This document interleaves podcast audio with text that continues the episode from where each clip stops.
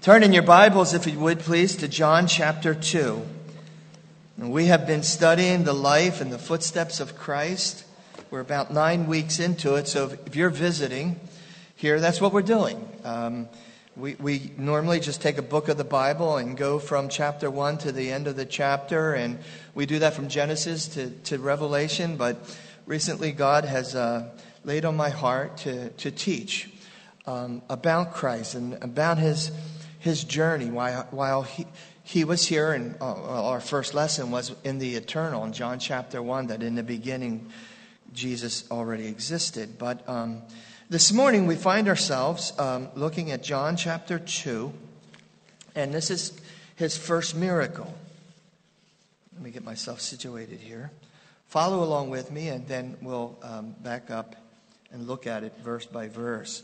It tells us that the third day there was a marriage in Cana of Galilee, and the mother of Jesus was there, and both Jesus was called and his disciples to this marriage. And when they had wanted wine, the mother of Jesus says unto him, They have no wine. And Jesus said unto her, Woman, what have I to do with thee? My hour is not yet come. His mother said unto him, or unto the servants, pardon me, Whatsoever he saith unto you, do it. There were set there six water pots of stone, after the manner of the purifying of the Jews, containing two or three firkins apiece. Jesus said unto them, Fill the water pots with water. And they filled them up to the brim. Notice that. His, he said unto them, draw, draw out now and bear it unto the governor of the feast. And they bared it. And when the ruler of the feast, the governor, had tasted the water that was made wine, he, not, he knew not whence it was, where it came from. But the servants which drew the water knew. The governor of the feast called the bridegroom, I bet you they were sweating bullets, and said unto him, Every man at the beginning does set forth the good stuff, the good wine. And when the men have well drunk, then they bring out the Boone's farm. That's a more modern, could have said Thunderbird, but I don't know if you all would have known what that was. But um, and when they had well drunk, they, they brought out the worst. But thou hast kept the good wine until now. This beginning the miracles, uh, the miracle did Jesus at, are in Cana of Galilee, manifest forth his glory, and his disciples believed on him. Would you be kind enough again to stand with Bible in hand? Let's pray. Father God, again, we thank you for the opportunity just to to be so blessed with just the different parts of the, the body. We think of uh, Santos and his ministry, Lord, with drugs and alcohol, and, and Patty to, to the community that she ministers to, God. And Lord, we're so blessed to be and to know that we here, we're a part of that body somehow, and that we all fit together perfectly, making up the body of Christ and to have your word before us to learn more and to sharpen the weapon as it were the sword of the spirit which is the word of god lord. We don't we don't we don't take that lightly. We ask again that your holy spirit would come and whatever's distracting us we would be able to set that at your feet. Whatever burden we might be carrying we might be able just go to calvary for a moment and set that at the cross. Lord give us ears to hear what the spirit has to say to the church today lord. We really need um, as Rich would say, our marching orders, God, from you. Well, just again, ask for the anointing upon our ears, our hearts, our eyes to receive your word. In Jesus' name we pray together. Amen. Amen. Thank you.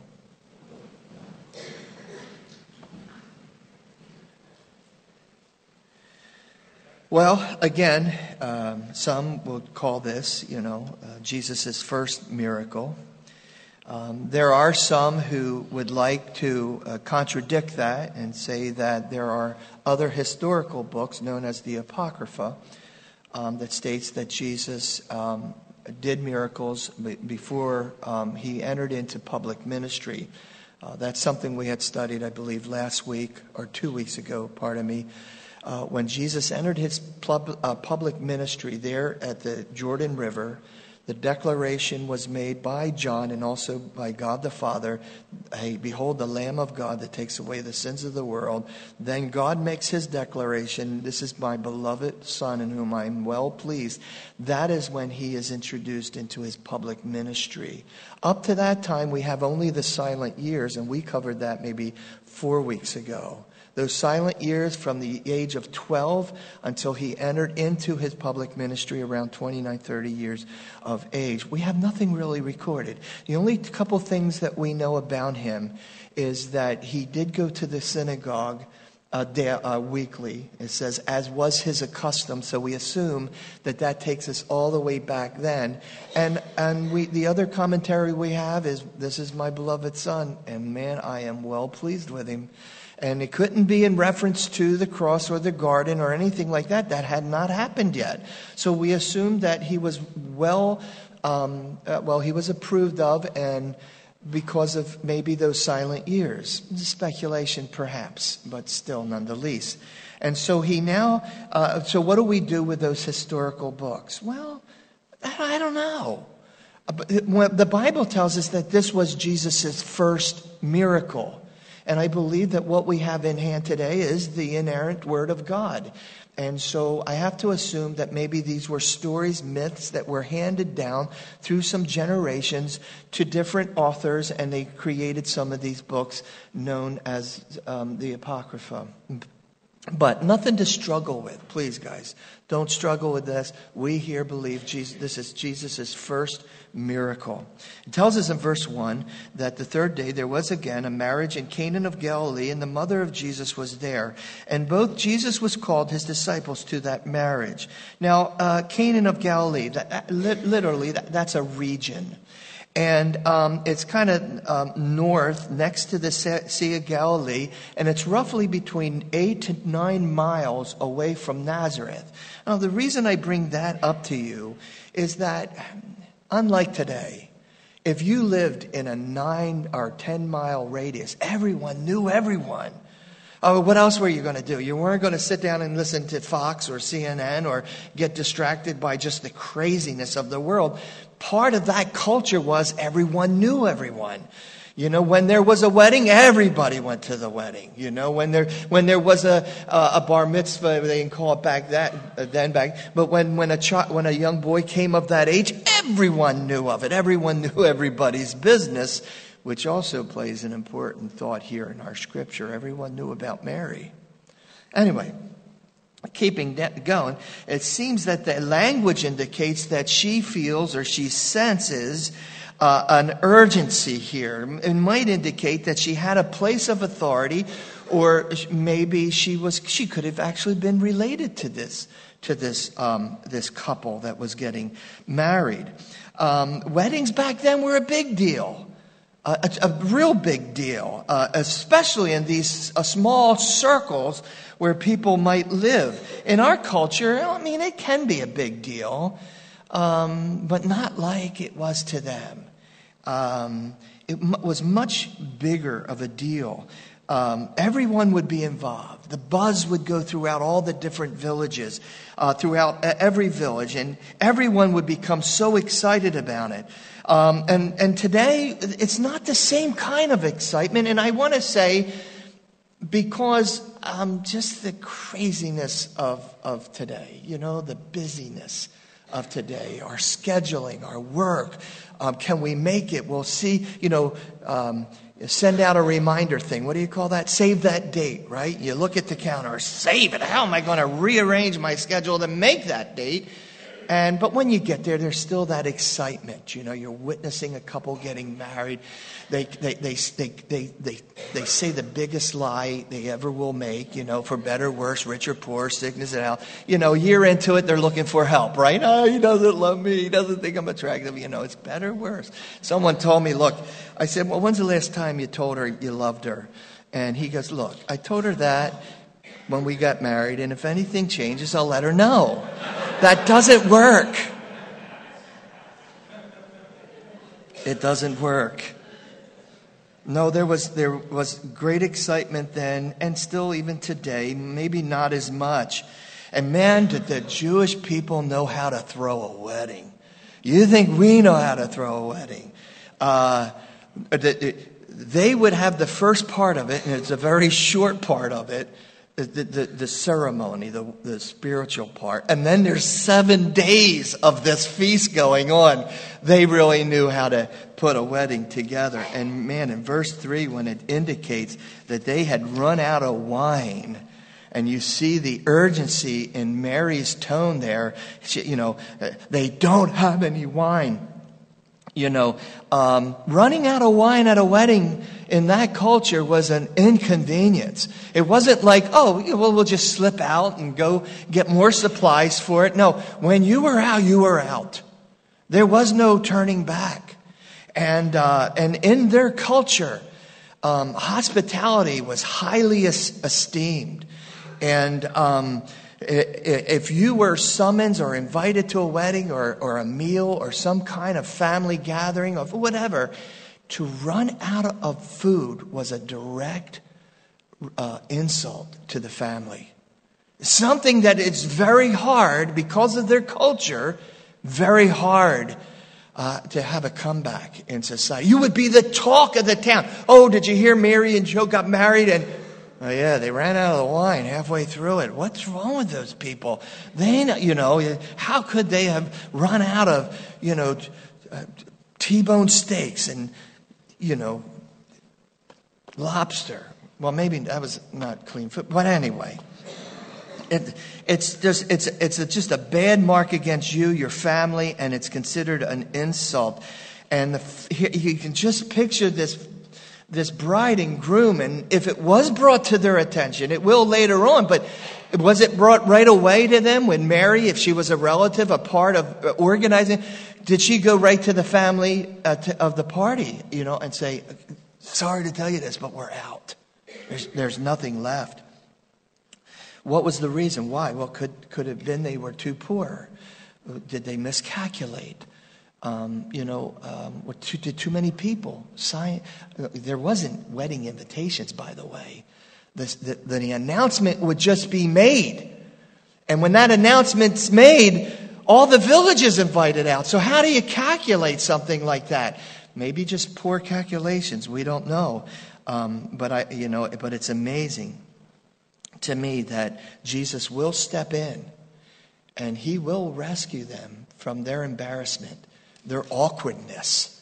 He will. And again, I, I try not to make a personal application with every little detail in the scriptures because we, we would be in verse 1 for the whole day.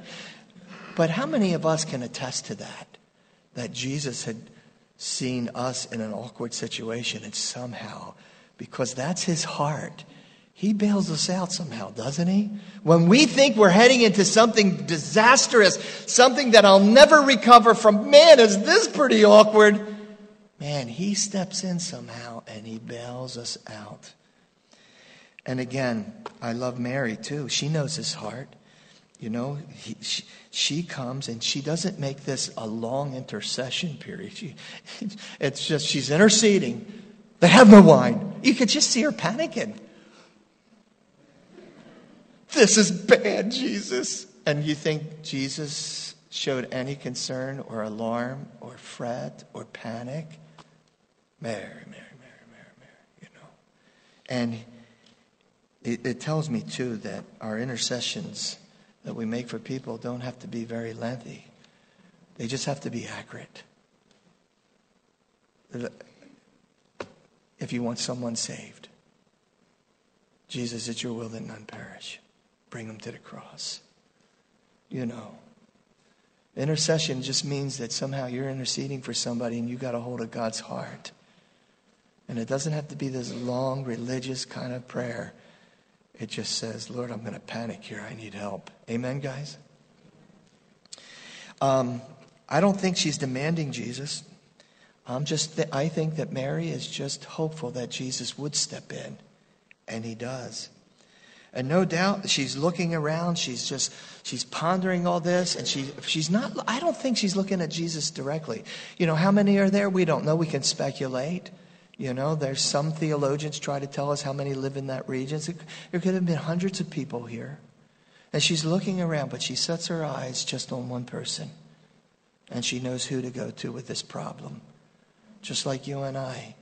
Sometimes we have the tendency to look around and think, oh, that person can help, that person can help. But in reality, there's only one person that can help us. And we have to step right to him and say, Jesus, they have no wine. This is going to destroy this couple. They won't even be able to remain in these villages. They'll be a laughing stock. They'll be humiliated.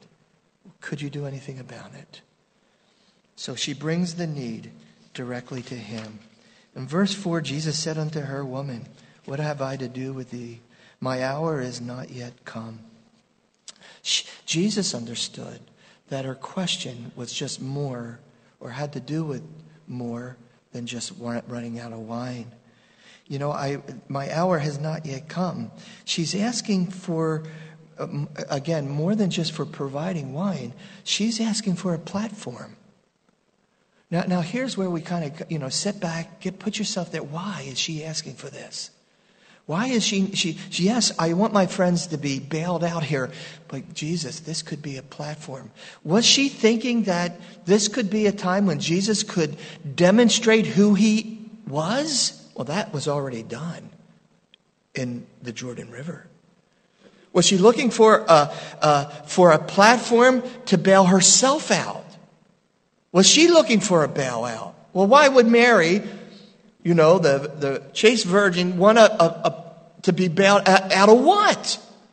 Well, we have a hint of what it was um, that she had to endure as this chaste virgin not everyone in that area, and remember, we're talking about a region, not everyone believed her testimony. She could have been 16 years of age. And all of a sudden, a visitation from an, an angel. Don't be afraid, Mary, for that thing which is in you is from the most holy. This is a God given thing. This isn't a human nature thing. This is a God nature thing. For that which is born within you, you'll call him Emmanuel. You'll call him a, a prince, a counselor the mighty God. She's only 16, 17 at the, the oldest. And then all the rumors start to circulate. Mary's pregnant, did you hear? Is it Joseph's? I guess so. He, he was betrothed to her. Is he going to stone her? Is he going to put her to death? Oh, no, I heard that he loved her too much. He's going to put her away privately. Oh my goodness, really? Jesus dealt with this when he was in his public ministry. There's this dialogue going on between the Pharisees and the Sadducees, and he finally gets a little, you know, kind of tweaked at them and says, Listen, your father's the devil. And they turn around and notice what it tells us. He says, Well, at least we weren't born in fornication. Now the truth comes out. That thing that Mary claimed is all false. A question, guys is Mary looking for a platform to bail herself out? Could you please just prove that what I've been saying has been true? And Jesus turned around, and I don't want to paraphrase it to make my, myself sound harsh, but when he says, My hour is not come, he says, Mary, you have nothing to do with that. You'll embrace that lie. Because you don't have to worry what people say about you. God knows the truth. One of the best things you can do when, when there's gossip or slander against you is let it die. Don't look for a platform. Don't look for a bailout. Proverbs says, wherever, where, where there is no wood, the fire will go out. And it goes a lot out a lot faster if you stop adding fire to it. And maybe that's what she's trying to do here. He goes on, and when he uses this word, woman, again, uh, I don't think you would appreciate if I said, the woman, Pat, Patty's coming up here, you know, she probably would take affront to that in, in our culture, right? But in their culture, if I called someone a woman, it was a term of endearment. So he's not harsh with her. He's frank. He's truthful. But he says, woman. And you notice he doesn't call her mom or mother. He's, he's separating himself.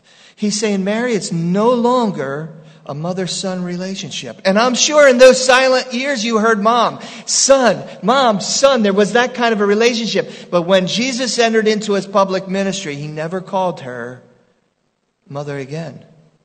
It's, it's as though Jesus is just separating himself. Why? Because he understood the, the prophet, Simeon, there in the temple. And he looked at Mary and he goes, You know what, Mary? This kid here will be the, for the raising and the falling of many, and he will bring a dagger to your heart. He was referencing the cross. You're going to see your son, God's son, die on a cross, and it'll be like a dagger going through your heart. So when Jesus, well, pardon me, when Mary saw Jesus die on the cross, she didn't just see a son, but she saw a Savior. When he said, What do I have to do with you? Again, I, I, the, the wording's harsh in the Old King. I don't know what translation you're rendering or reading out of, but again, what have I to do with you? It's just the way they were communicating. He was not being harsh with him. And I can tell by that because she doesn't stamp away and go, Well, I lost that opportunity, and man, what a platform to demonstrate who you are. She just turns around and she looks at the boys, and I can just see this mother. Like, I know what he's thinking you know, whatever he tells you to do, just do it. I think that's the kind of mom she was. And she goes, You make sure they're completely empty because the Holy Spirit makes sure that they, it tells us they were completely empty and they, then they were filled to the brim. So it wasn't as some, some of the liberals would say, well, it was, the, the pots were half filled and they took whatever wine was left over and they diluted it up to the top. Nuh-uh. Why would the governor, the the, the, the guy running the marriage saying, Man, this is the best stuff I've ever tasted. This is great. It was a miracle. So again, I don't think either one of them were being harsh with them. And I'll tell you something, guys. That one of the greatest counsels you could ever give someone is this statement right here. Whatever he tells you to do, just do it. Yeah, and, and listen, I'm here for you. And I really am. And I'll give you all my heart, all my ear, my attention. So will Jerry, so will Juan, Richie. But we're going to tell you whatever God's told you to do, just go do it. And honestly, don't drag me into it. Because what am I going to do? Tell you what to do with what God's telling you to do? I'll mess it up. That's kind of relationship he wants with his fellow guys, he, uh, uh, sisters. He wants that kind of relationship where we would have an ear to hear what he says. And he said, "This is what I just want you to do, and I want you to step out and to do it." And I'm sure, and I'm not trying to just, you know, promote out of Egypt. It's not my style, but I'm sure many of those that are involved in that ministry heard the voice of God, and they just were obedient and stepped out, even at many costs. They were obedient to God, and I love that about many of these different ministries that are out there.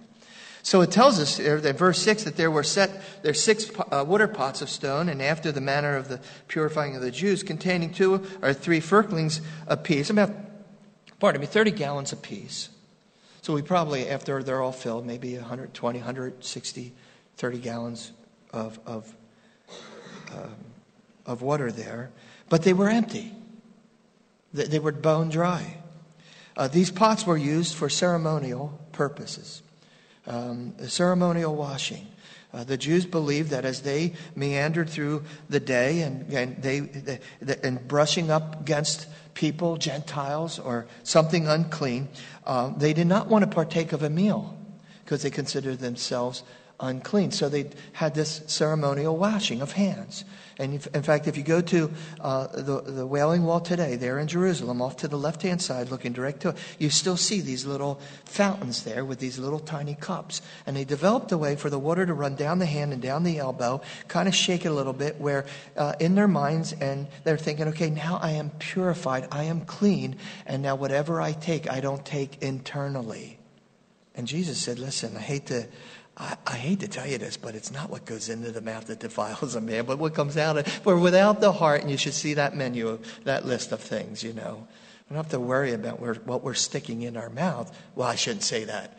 Spiritually speaking, there's some grave concerns of what goes in my house around, in my mouth around my house. I, I got this flu last week, and I know one of my carrying monkeys gave it to me, you know, one of my grandkids.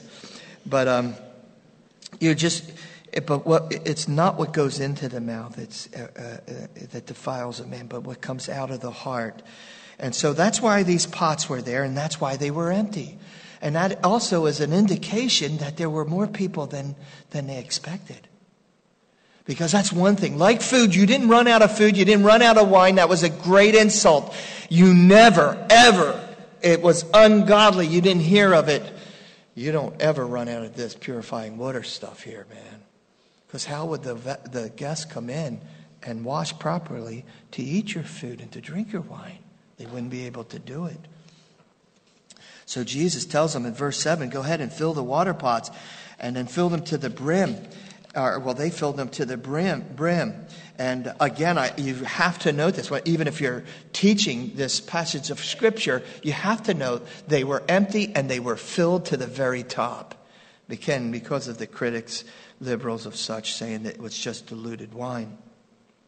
He says in verse 8, draw it out, give it to the governor of the feast. They bared it. Now, the governor of the feast would be the wedding coordinator. He is the one in charge. He is the ultimate authority there at this feast. Uh, the buck stops with him. And um, probably this guy has done hundreds of weddings, you know, throughout the course of his vocation there. And uh, he, and, and no doubt he knows what he's doing. Amen, guys? The, the, the, this isn't some guy just come, getting into the trade. This guy knows what he's doing. And it tells us in verse 9 that when the rulers of the feast had tasted the, the water that was made wine, he doesn't know where it comes from, but the servants, they drew it, they give it to the governor of the wine, uh, called the, the, the, of the bridegroom. He says, well, look, well, I'm sorry, he calls the bridegroom. You think the bridegroom was sweating now? Now, now, now the wedding coordinator's calling me. Man, I've made a grave mistake here. Now I am going to be the laughing stock of the village. Oh my goodness, what is he going to do? Rebuke me? But it tells us that the governor of the feast says unto him, Every man at the beginning does set forth the good wine, and when they have all gotten pickled, just again Harry's paraphrase, then that which is worse, but thou hast kept the good until now. And again, he's saying this isn't just good wine because they did, they did have that at the beginning. And that was the custom. Put out the best stuff. So they were drinking the, the good wine. He goes, but you, you somehow saved the best for the last. And uh, he almost congratulates him. Look at verse 11. This was the beginning of the miracle, I'm sorry, of miracles did Jesus in Cana of Galilee and manifest forth his glory. His disciples believed on him. Now, again, there was a purpose for this miracle. Because, and one of the purposes was that the disciples would grow uh, uh, and their faith would grow uh, and they would get a, maybe a, a, a, a deeper grasp, a tighter grasp on who Jesus is. You got to remember, this is the first one. This isn't too long after the experience at his baptism. This is the first one. They're looking at each other. What else can this guy? What else can this guy do? Wait, wait, wait till they're in the middle of a storm, and they yell at him and say, "Don't you care that we perish?" And he would stand up and grab a hold of the mask, and he would rebuke the storms. And even Peter feared him. What kind of man is this that even the waves and the storms obey his, obey his very commands? This is nothing, but yet they thought this was something else. Seeing these, these pots of water, you know, miraculously turn into wine. You know, uh, some would call this signs and wonders. You know, and, and listen, uh, signs and wonders can do great harm. Uh, great harm. I've seen it over the course of my ministry the individuals that all they do is seek for signs and miracles. Everything about these three moves that are happening today within our, our generation, our time, you know, and I'm not going to belabor that. I don't have the time. But um, that's what mainly they're seeking for just signs and wonders. Who's an apostle and who's not an apostle? Uh, are they more important than the original apostles? No, they, they, they hold a bigger and grander place in the apostleships of apostles. You know, it's nothing but signs and wonders. And even Jesus says it's a wicked and an adulterous generation that seeks after signs. But signs and wonders happen all the time. We're just not to seek after them. What is a sign? A sign is something, if it's on a storefront, a sign will tell you what's on side, what's inside. It's giving you everything that's inside the store. That's a sign. Wonders are different. Wonders are something you could be going a thousand miles an hour during the course of your life and you're just thinking everything. And God has a way of doing something so wondrous that He just stops you or at least He slows you down a little bit to reveal who He is. And how many times has He done that for us? You fear the worst. And then you look at the sign and you just say, You see, Jesus is here, He's inside. Everything you need to get through, He's in there. Don't, don't worry. Fear thou not. I am with thee. Don't be dismayed. I am your God. I will help you. I'll uphold you with the right hand of my righteousness. That's the sign. And sometimes he slows us down with so many wondrous things. I, I experience that more than science. How God, I could be going a thousand miles an hour, and all of a sudden, he, I, uh, my brakes are slowly being tapped on, and I'm just starting to see God's hand and miraculously how He's controlling every little facet of my life. That's something very wondrous. You don't seek after it. Don't ever seek after it because it's in our nature to want to elevate the miracle more than the one performing the miracle. Amen, guys? Um, they grow. They grow. They believe on Him. They see that He is um, over creation. If someone can take water and turning it into wine, you know, that is something they have never seen before. And listen, why is he doing all this? And I'm going to try to wrap this up because I want to bring Santos back out here. But why, why is he doing this? He could have just said, you know what? No, I have so many different signs and so many different wonders, you know, for these guys that are behind me, my disciples.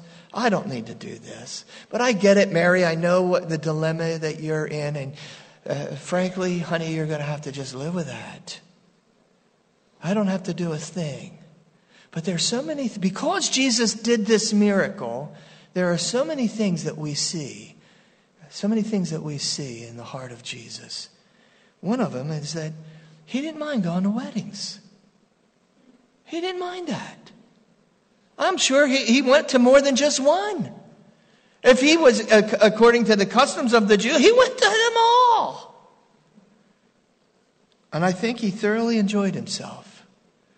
I think he, he wasn't sitting around, you know, like this with a halo around his head, you know, and with a, the smug look. No, I think he was a demonstration of it. He was a demonstration of joy. I believe that if you looked at Jesus, you would have to smile. You know, he's contagious. It's like when I get around this guy in the back here, Santos, he's, I don't know, he's addicting. You just want to hug the guy with all that God has done in his life and what, how God is using him now. You know, I want to say this and, and jot this down. You know, something important for us to remember as Christians. We can never be fully like him if we lose our capacity of joy. We pray, oh, I want to be more like you. We sing songs, God, make me more like you. Lord, I want to be like you. And when we walk around with these sour puss sometimes and we walk around like we're defeated, did Jesus walk around like that ever? The only time we see him above that, that point of anxiety is in the garden, and he handled that alone. Lord, if there's any other way, let this cup pass from me sweating great drops of blood. Which, um, physically, it's called hematidrosis. It's a rupturing of the glands in your forehead under extreme anxiety. He was under so much anxiety, but it's still, during the course of his ministry, he was a man that was filled with joy. And if we want to be filled, more like him, don't lose that capacity of joy in your life. Find out what's robbing it. Get into your Bibles. Study the life of Christ. Some of these books I read from, you know, like E.M. Bounds and, and Tozer, and I get it, they're challenging. You know, Why Revival Tarries is another one. By the time you're done reading those books, I just want to dig a hole, sing the blues, and bury myself. But listen, they're important to read. Don't get me wrong. They stir up my heart about making those times of intercession to be broken before the Lord. I get that, but that is not the majority of our lives. The majority of our lives, according to, to Jesus and according to Galatians chapter 5, should be the joy of the Spirit. I get it, guys.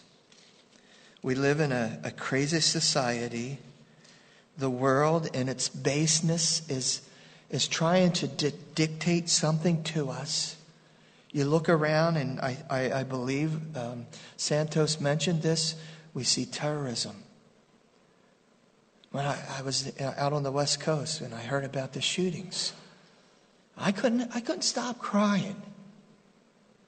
Innocent brothers and sisters from a deranged man takes their lives. Jesus was right. In this world, you're going to have tribulation. But does that, even that, dictate to us, you know, if we should have joy in our life? Joy is different than happiness, folks. Joy is something spiritual. Happiness is predicated upon maybe our circumstances. Not so with joy. Joy, unspeakable joy, full of glory, can only come from the Holy Spirit. Again, there are those that gauge their spirituality base it on their sourness. We see that in certain denominations. How badly can I whip myself? How many steps do I need to climb up on in repentance? How many prayers can I say in a day? How many how much money can I give sacrificially? Give until it hurts. Isn't People aren't taught that. And then they walk around the rest of the week going, How am I going to pay my bills? And God didn't answer this prayer. And no wonder they're walking. I call it Eeyoreism. You know who Eeyore is, right? My generation. If you raise kids, you know who that guy is. Oh, it's me. How's your day? Oh, it's just been filled with trials, but God is good.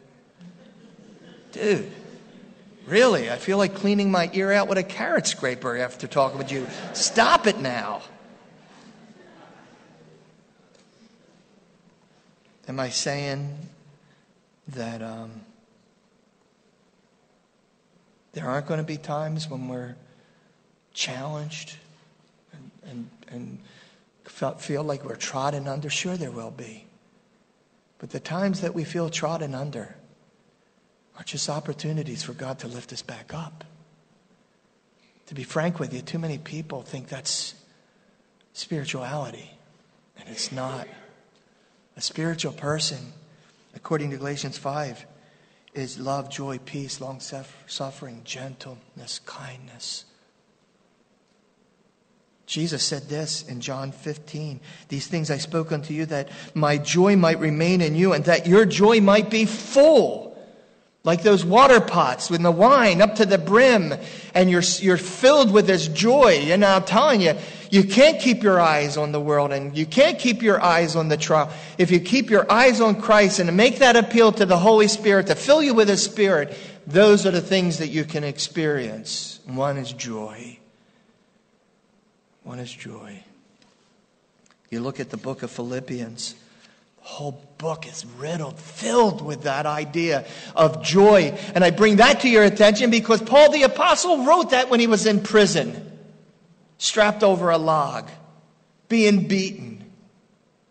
And he was still telling the church, we could still experience joy. Joy, unspeakable joy.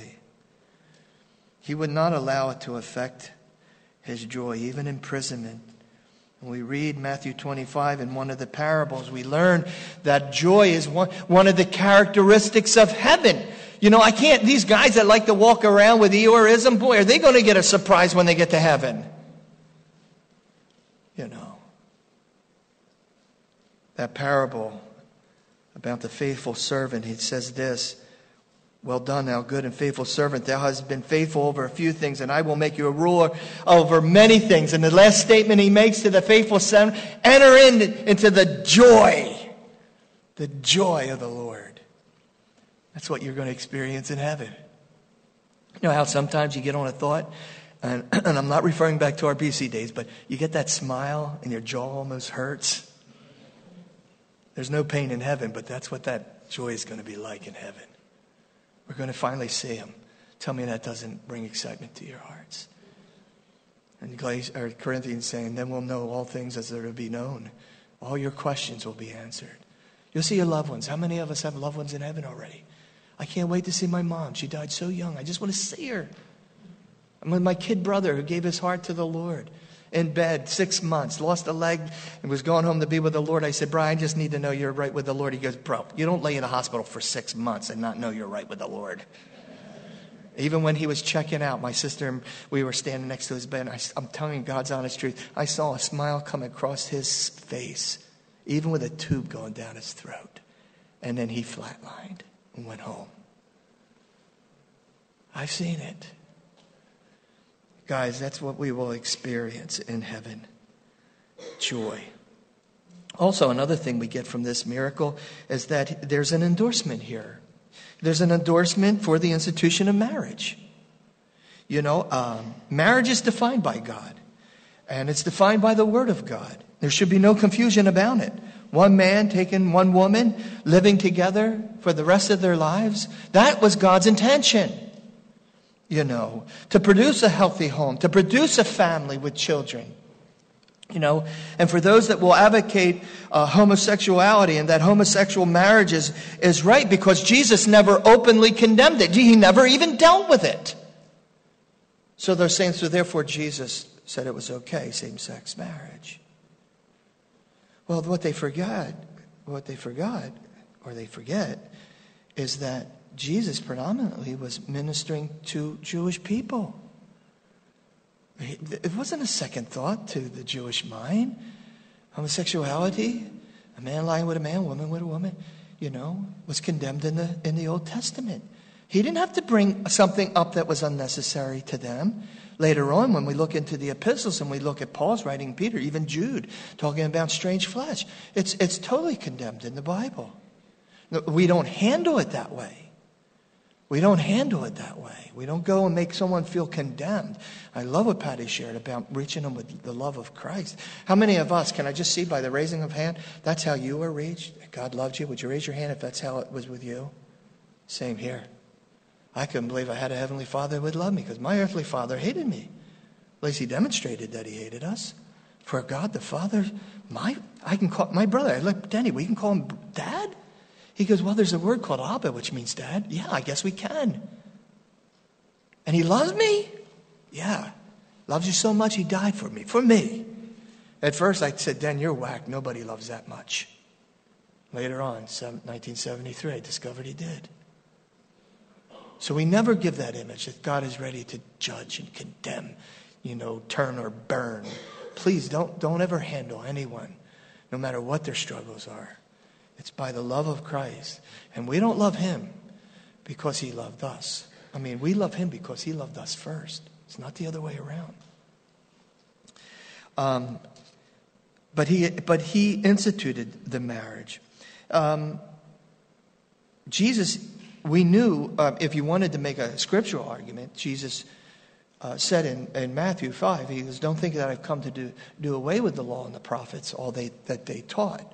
So I haven't come away to do with God's ideals on marriage and um, homosexuality.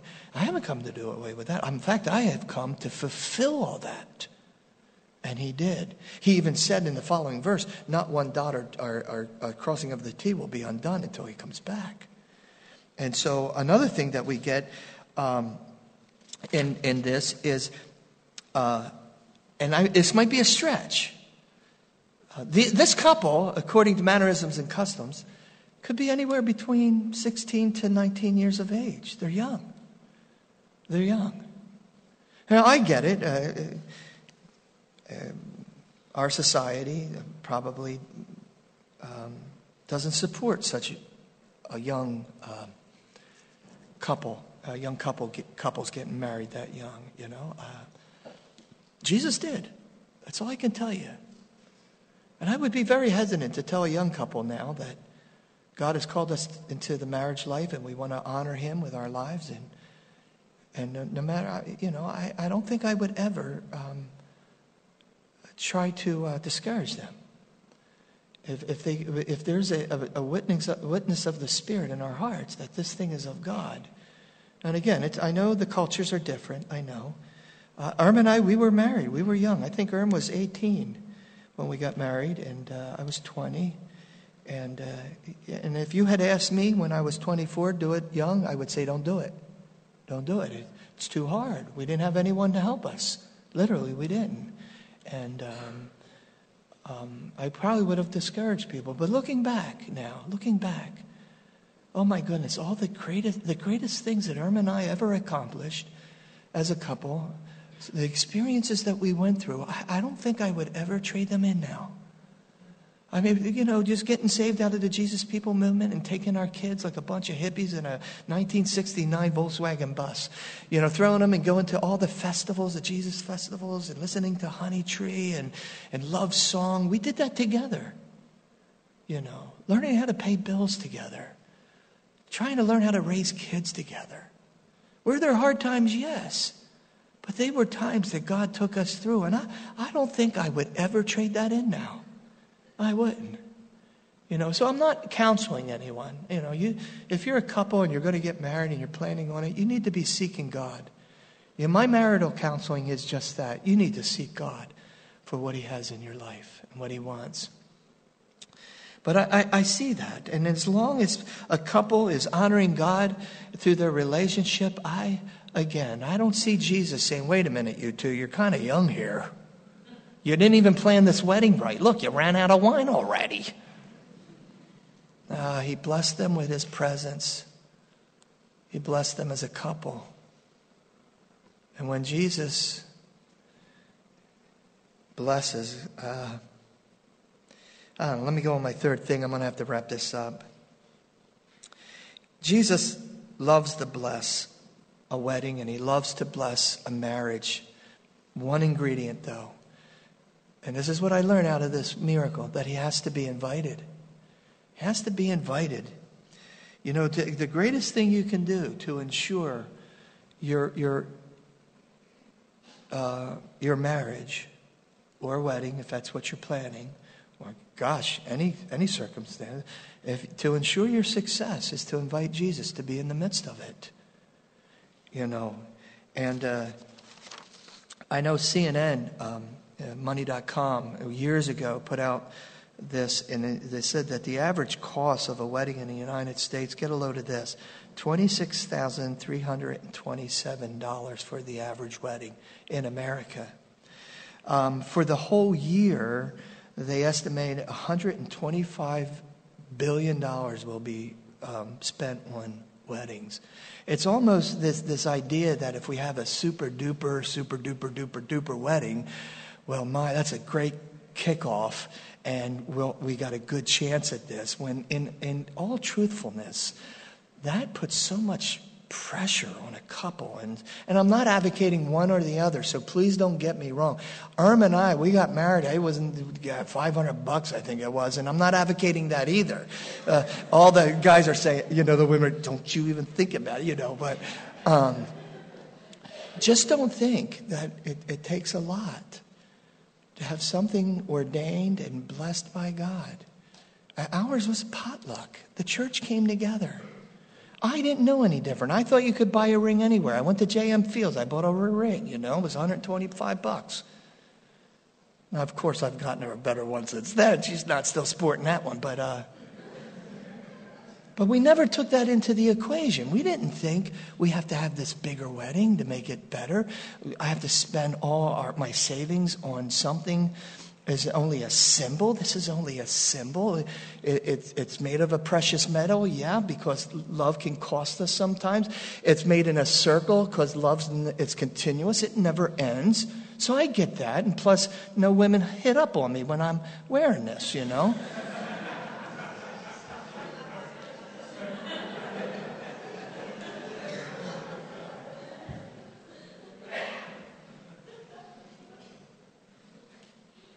I think there's one thing I do I would like to say though.